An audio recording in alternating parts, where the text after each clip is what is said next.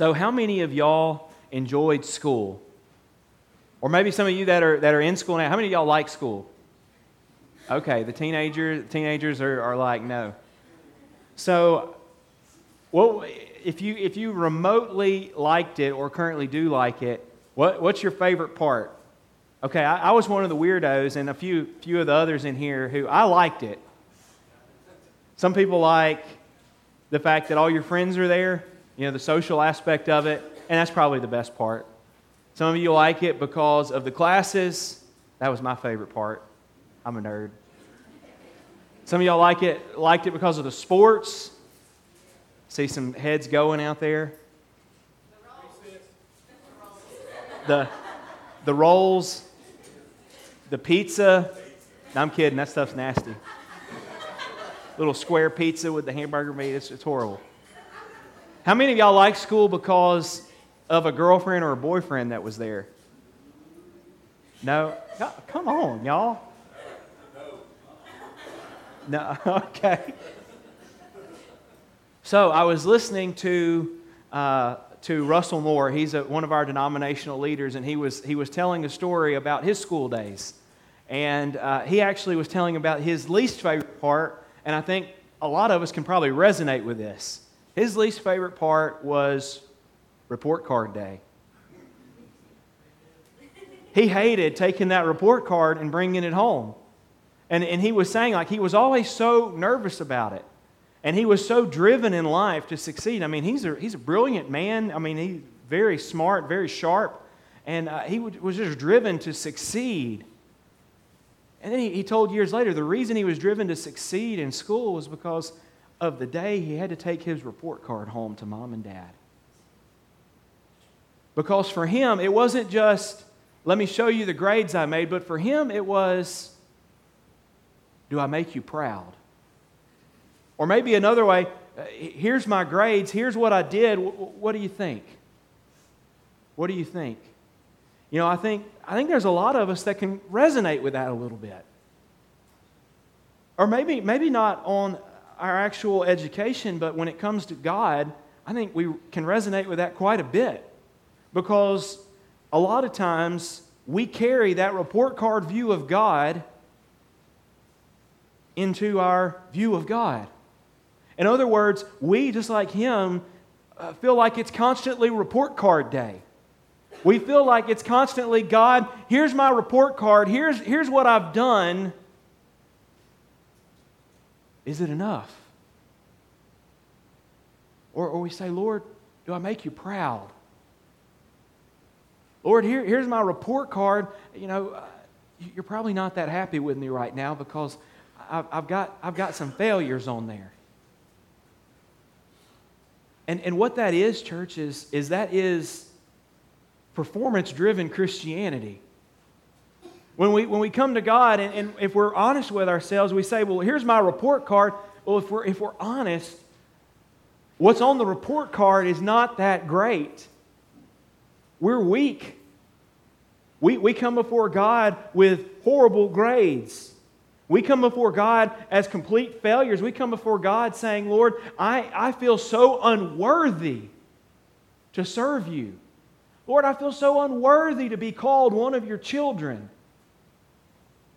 You know, the Apostle Paul in Galatians 3 is writing to a group of Christians that's doing something very similar. This group of Christians are redefining Christianity. They're redefining the good news of Jesus, the gospel, to be performance driven. And so here's what, here's what they were doing they were saying, well, if you're going to be a Christian, you know, you, you get in the door through trust, through faith in Christ. But they were saying, after you get through the door, you actually need to keep the law. And if you don't keep the law, then you're really not a Christian. And for them, it was circumcision. They were enforcing that part of the law, saying, well, if you're going to be a Christian, you got to have Jesus plus this act of obedience to Moses' law. And what they were doing is they, they became all about the performance. Man, God only accepts me if I perform well. You know, a lot of times for us, when we have that mentality, we think for God to love me, I've got to earn my keep. I know, I know that He accepted me by faith when I trusted in Christ, but, but if I'm going to stay in this thing, if I'm going to live this Christian life, man, I, I got to earn my keep. And so, what Paul was telling them is the gospel, he reminded them hey, the gospel is not about performance, the gospel is about faith. And that's the same for us as well. It's a good reminder for us that the gospel, the way that we're accepted by God, is not by performance, but it's by faith. Let's go to God's Word, Galatians chapter 3, starting in verse 10. And as we read this together, if you would please stand as we honor the reading of God's Word.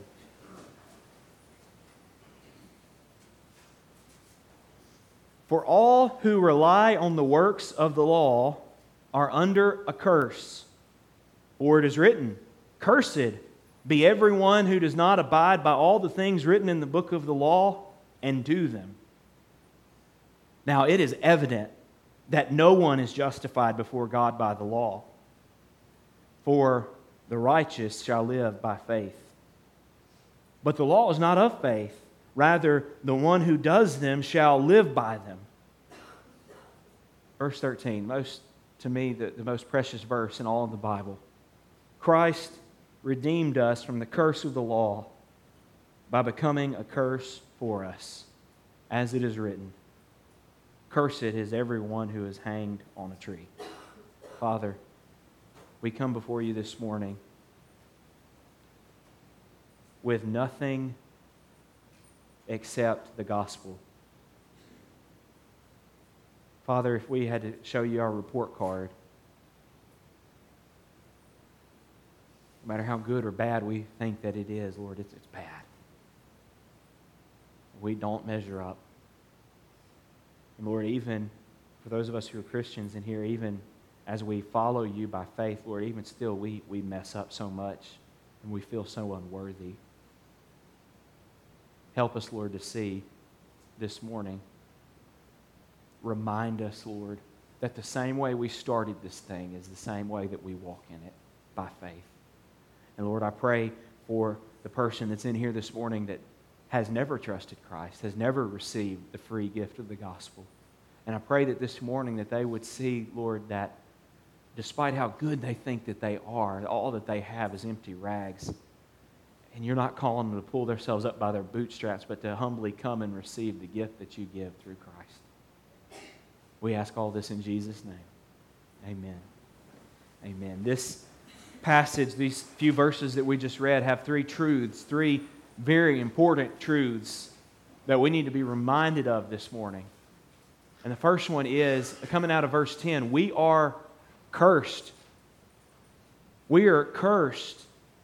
Well, why, why does Paul want to write this to, to the church in Galatia? He wanted to write it to them to remind them you think that you're okay by performing. You think that you've got it, but actually, if you're depending on your performance, if you're depending on your works, you're actually going to find that you're not blessed, that you're cursed.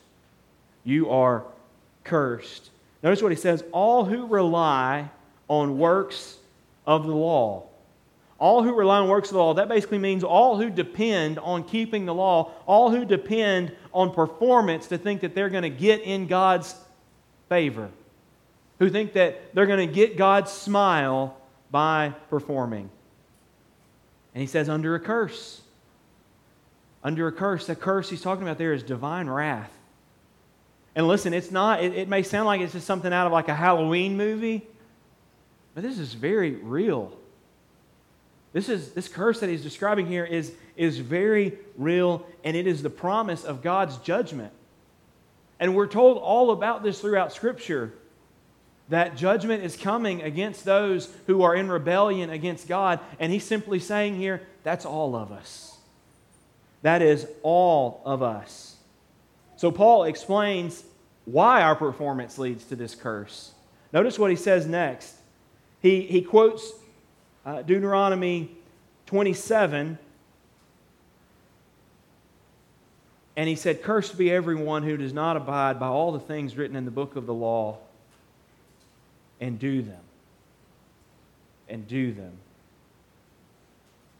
earlier in, in, in Deuteronomy, in Deuteronomy uh, chapter 26, God gives the promise, you know, if you obey me, everything's going to go well. You're going to be blessed.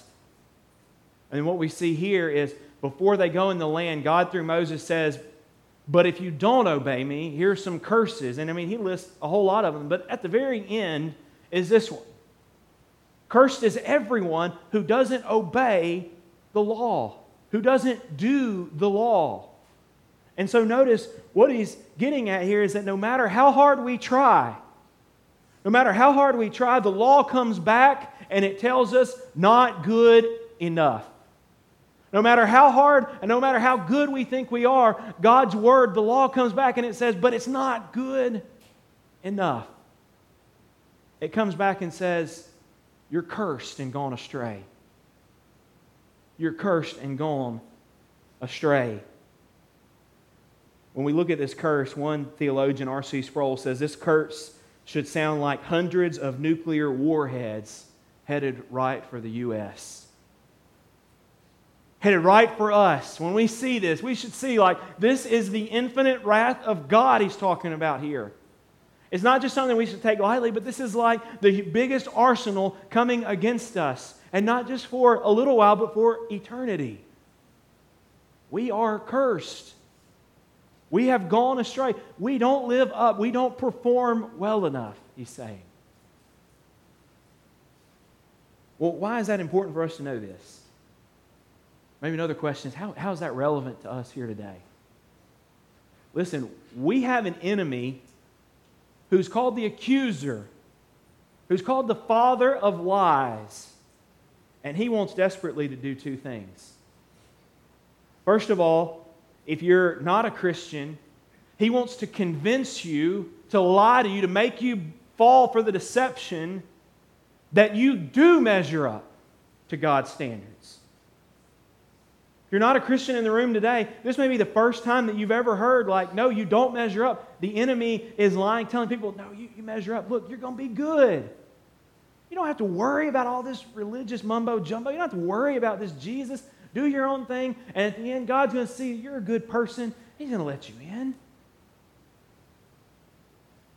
But listen, the other deception that he tells is, is mostly to us if we're Christians, and it's the exact opposite. So, for, when we're not Christians, he, he lies to us. He says, You do measure up. And then when we become Christians, when we come to this grace of Christ, when we, when we realize that it's not by our works, but it's only by His mercy, and we trust in the gospel, then you know what the enemy starts to tell us? He switches his game plan up. He says, You know what? You don't measure up. Before, when we, before we were Christians, he's saying, You do measure up. Now that we've become Christians, he says, You don't measure up. He starts to tell us the truth. Isn't that crazy? The father of lies actually tells the truth, or at least half of it. He tells us that we don't measure up, and so what that does for us, if you're, if you're in this room this morning and you're a Christian, what it does for us is it makes us feel like we are spiritual failures. Like we're just going to wash up. I mean, God can't love us, God can't accept us. God could never use me. But notice, if it's based completely on our performance, that's actually true. That's actually very true if it's based on our performance. But praise God, it is not. Praise God that His acceptance of us doesn't depend on our performance, it doesn't depend on our works, but the Christian life is lived the same way that it began by putting trust in Christ. And listen, church, what that means is that that it's not based on works, our works, it's based on Christ's work. That the foundation of our assurance before God is what Jesus did for us. And remember, Christian, God saved us in spite of us. He didn't save us with our good works. No, he, he saved us in spite of us. He saved us even though we were wretched sinners. And so listen to this because God accepts us not based on performance, but accepts us based on our faith in Christ. if you have faith in Christ, if you have received Him this morning, I want you to hear this. That means that God's smile is on you. That means you don't have to earn His love. You don't have to earn His acceptance. You don't have to earn your keep. But His smile is on you. His acceptance is there. His love is there. And that also has huge implications for people that have not received Christ. If you haven't received Christ, if you haven't, uh, if you're not clinging to Him, you're under the curse that He's describing here. You've missed the mark, that means, of, of God's righteousness. You've rebelled against Him, the Bible says. And you're going to face His eternal wrath in a place called hell. His just wrath. God is a just God. God gives everyone what they uh, deserve, and for us, for each and every one of us, that is His eternal wrath. But listen, there is hope. And this is the hope that we've just read here that we are under a curse, but that God promises a way to escape the curse. God promises a way. And that's the second truth that we see here. If, if performance is not the answer, then what is? What is? Look at the next verse, verse 11. He starts to tell us that God promises us a way out. As the curse is coming down, we need somewhere where we can flee. Notice what he, he says first. He says that salvation, justification, is by faith. So this changes things. God's saying the way to get in is, is, not by, is not by your performance, it's not by your works, but it's actually by faith. And notice, Paul does not say, oh, this is some new idea. Paul actually quotes the Old Testament and says, this has been the plan from the beginning. Notice what he says in verse 11 of chapter 3. Now it is evident that no one is justified before God by the law. And notice this. He's quoting Habakkuk 2 4. The righteous shall live by faith. Listen, God, from the very beginning, has been preaching to his people and to the world that it's not by performance, but it's by faith. And in Habakkuk 2, God is describing through the prophet Habakkuk the, the evil that's around them and how all these people are unrighteous. And then he says, But the righteous are going to live. They're not going to live by keeping the law, they're going to live by faith. Paul, in other places, actually points even further back than that. Paul goes all the way back to Abraham. In fact, in the context of where we're looking at in Galatians 3, he's talking about Abraham. And Abraham is known as the father of the Jews, of course. He's known as this is the guy where it all started. You look all the way back at Abraham. Was Abraham justified by his performance? No. Genesis 15 tells us that Abraham believed God and it was credited to him as righteousness. What does that mean? Listen. It means that from the very beginning, it's always been by faith. There, there's some, this is kind of a, a side, uh, you know, a little rabbit trail. There's, there's a lot of teachers out there that teach, well, in the Old Testament, God was doing this, and then when Christ came, all of a sudden, God changed, now he's doing this. They say, well, this was one dispensation of God's grace, and you know, it was by works in the Old Testament, and then when Christ come under the time of Christ, now it's going to be by faith. And I say that's baloney. God's always been promising the same way through faith. And that's that's Paul's point to remind us that the way of escape is not by performance, but it's by trusting. It's by faith. Notice he says in verse 12 that faith and performance, law keeping, are completely opposite to each other. Look at verse 12 with me. He says, But the law is not of faith. Rather, this is what he says the one that does them shall live by them. Leviticus 18 5. The one who does them, the one who's going to be justified by the law, lives by the law. He's saying these are two opposite things. And why does he tell us that? Because he doesn't want us to have a gospel that where we believe God and then we've got to go and try to earn his favor. He's saying these are two opposite things. It is by faith. And listen, the question this morning is faith in what? Because if you think about it, faith in and of itself is nonsense unless you think about the object. What is the faith in? Probably going to get in trouble for this reference, but it's okay. Anybody watch the Harry Potter movies or read the books? In the, in the very end of uh, the, the whole series, in the very end of the whole series, um, a, a, an amazing scene happens that I, I took note of. And Harry Potter, for those of you that are unfamiliar, um, Harry Potter is the one who was going to save the entire world from the evil Lord Voldemort. He was so evil they didn't even speak his name. They said, You know who. In this final climactic scene, when it appears that the hero, Harry Potter, has been killed by the enemy, Voldemort comes rolling up to all the people and he says this Harry Potter is dead. From this day forth, you put your faith in me. The object of the faith is everything. And that's what is happening there. He's saying, don't put your faith in the hero, put your faith in me, put your hope, put your trust in me. So the question for us this morning is what is our hope? What is our faith supposed to be in?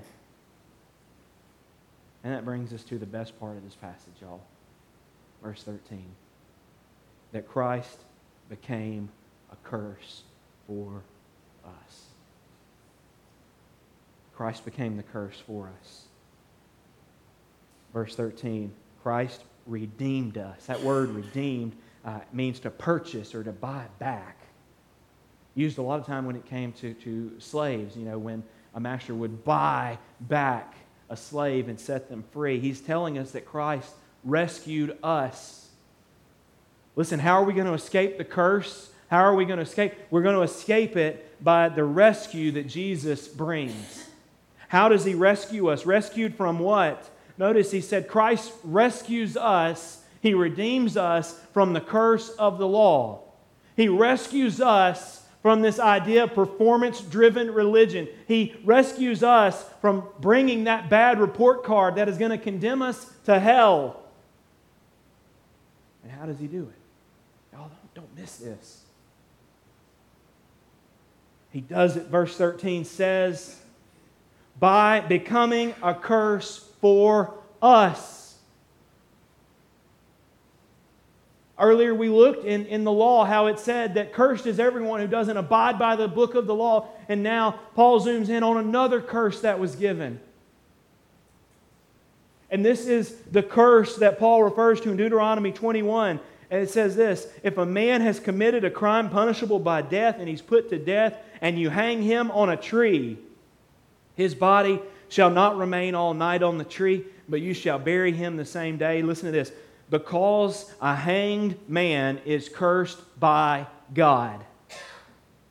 You shall not defile the land your Lord, the Lord your God is giving you for an inheritance. Jesus rescues us. He delivers us from the curse by himself becoming a curse for us. Jesus came under the curse of God, listen, not because of what he had done wrong. He was innocent, he was blameless. He came under the curse for what you and I have done wrong. It's the greatest news in the world that God delivers people from his wrath by putting his wrath on his innocent son, Jesus. In 2 Corinthians 5, Paul writes it a different way. He says, God made him who had no sin, that's talking about Jesus, to be sin for us, so that in him we might become the righteousness of God. Basically, Christ takes our report card as bad as it is. And he gives us his report card to go home with. He takes the penalty, he takes the wrath of God that we deserve for us on our behalf, and we get his righteousness. We get to go home with his report card. We get to go home, if we're in Christ, with God looking at us as if we were as righteous as he is. And, and here's the great part this is the part that really resonates with me. When God looks at me now in Jesus, God does not see a failure, even though I am a failure, even though I am a sinner. You know what God sees? He sees a son. Because Jesus is God's son, that means for everyone who's in Jesus, they're his sons and daughters as well. We get his report card. He takes the penalty of ours. And listen, that means that if Christ has redeemed us from this curse, if we're in him, we can be confident that despite our failure, God accepts us and loves us. So don't trust in your performance. What I'm calling you to this morning, the thing that Paul is calling the Galatians to, is very simply, if you're in Christ, to rest in what he has done for you. Don't try to earn his love. That's actually, even though it seems innocent enough, that's actually opposite of the gospel. We see here that we are cursed. We can't trust in our performance. God promises an escape from the curse, not by works, but by faith. Faith in what? Faith in what Christ has done on our behalf, bearing the curse for us. So that means this morning, if you're not a Christian, this is what we hold out to you. We don't hold out to you. Pull yourself up by your bootstraps, put on your best Sunday clothes, and come into a place where we're all having a fake facade. What Jesus is calling you to is to come in your filthy rags and that's what the Bible says. The Bible tells us that even our best is like filthy rags. If you're not a Christian here this morning, realize that. Realize that the very best you can do is nothing before God. But also realize that He will have you just as you are. Why? Because of what Jesus did for you. It doesn't apply to you automatically. I wish it did. What you need to do is you need to receive that. And this morning for you, that would look like you surrendering your entire life and coming and saying, clinging to Jesus, receiving Him, trusting Him, admitting that you're a sinner, confessing that to Him, and asking Him to save you, and surrendering the rest of your life to Him. If you're here this morning and you're already a Christian, you've already received the gift, you're already walking with Jesus, you're already following Him, what we need to do in response to this is to worship and be grateful because our King has conquered our greatest enemy. We have great reason to worship this morning. Our hearts should be filled with gratitude and thanks. And also, that means for us that we should stop trusting in our performance. Some of you need to hear that this morning. There's some of you here, in here this morning, you feel like a failure before God, and I'm here to tell you that if you're in Christ, you're a dearly loved son or daughter. Stop trusting in your performance and start clinging, just like you started, to Jesus. Because listen, my Bible tells me that He will not forsake us because of our weakness. On days when Matt Warren doesn't have it together, on the very worst days, he will never leave me in my weakness. I love the old song that Augustus Toplady wrote. Of course, many of us probably don't even, re- we don't sing it often. It's w- written way back in the 1700s. I think communicates very clear in his song, Rock of Ages. Not the labor of my hand can fulfill thy law's demand. Could my zeal no respite know? Could my tears forever flow? All for sin could not atone thou must save, and thou alone. Nothing in my hand I bring, simply to thy cross I cling. Naked, I come to thee for dress. Helpless, I look to thee for grace. Foul, I to the fountain fly. Wash me, Savior, or. Father in heaven, we come with those words on our lips. We come before you not, not with our works, not with our righteousness, because, Lord, we don't have any.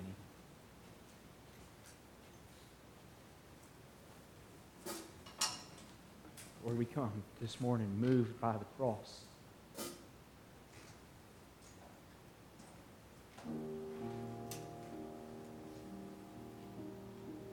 Come, Lord, knowing full well, with the firm conviction that although we deserved hell because and only because of the cross, because of our substitute, we can now say that we are yours. That we can say that we have gone from death to life. That we have gone from being under the curse to under your blessing. That we can go from wrath to becoming a dearly loved child. Lord, I pray that you would tear down the strongholds of the enemy in this place, that you would tear down the lies that he's telling people. Lord, that you would tear down the notion that we are good enough. And Lord, when He comes and convicts us and He shows us all the ways we fail, Lord, I pray that you would show us that He's right. But the one thing that he's forgotten to tell us is that we are redeemed by the blood of the Lamb.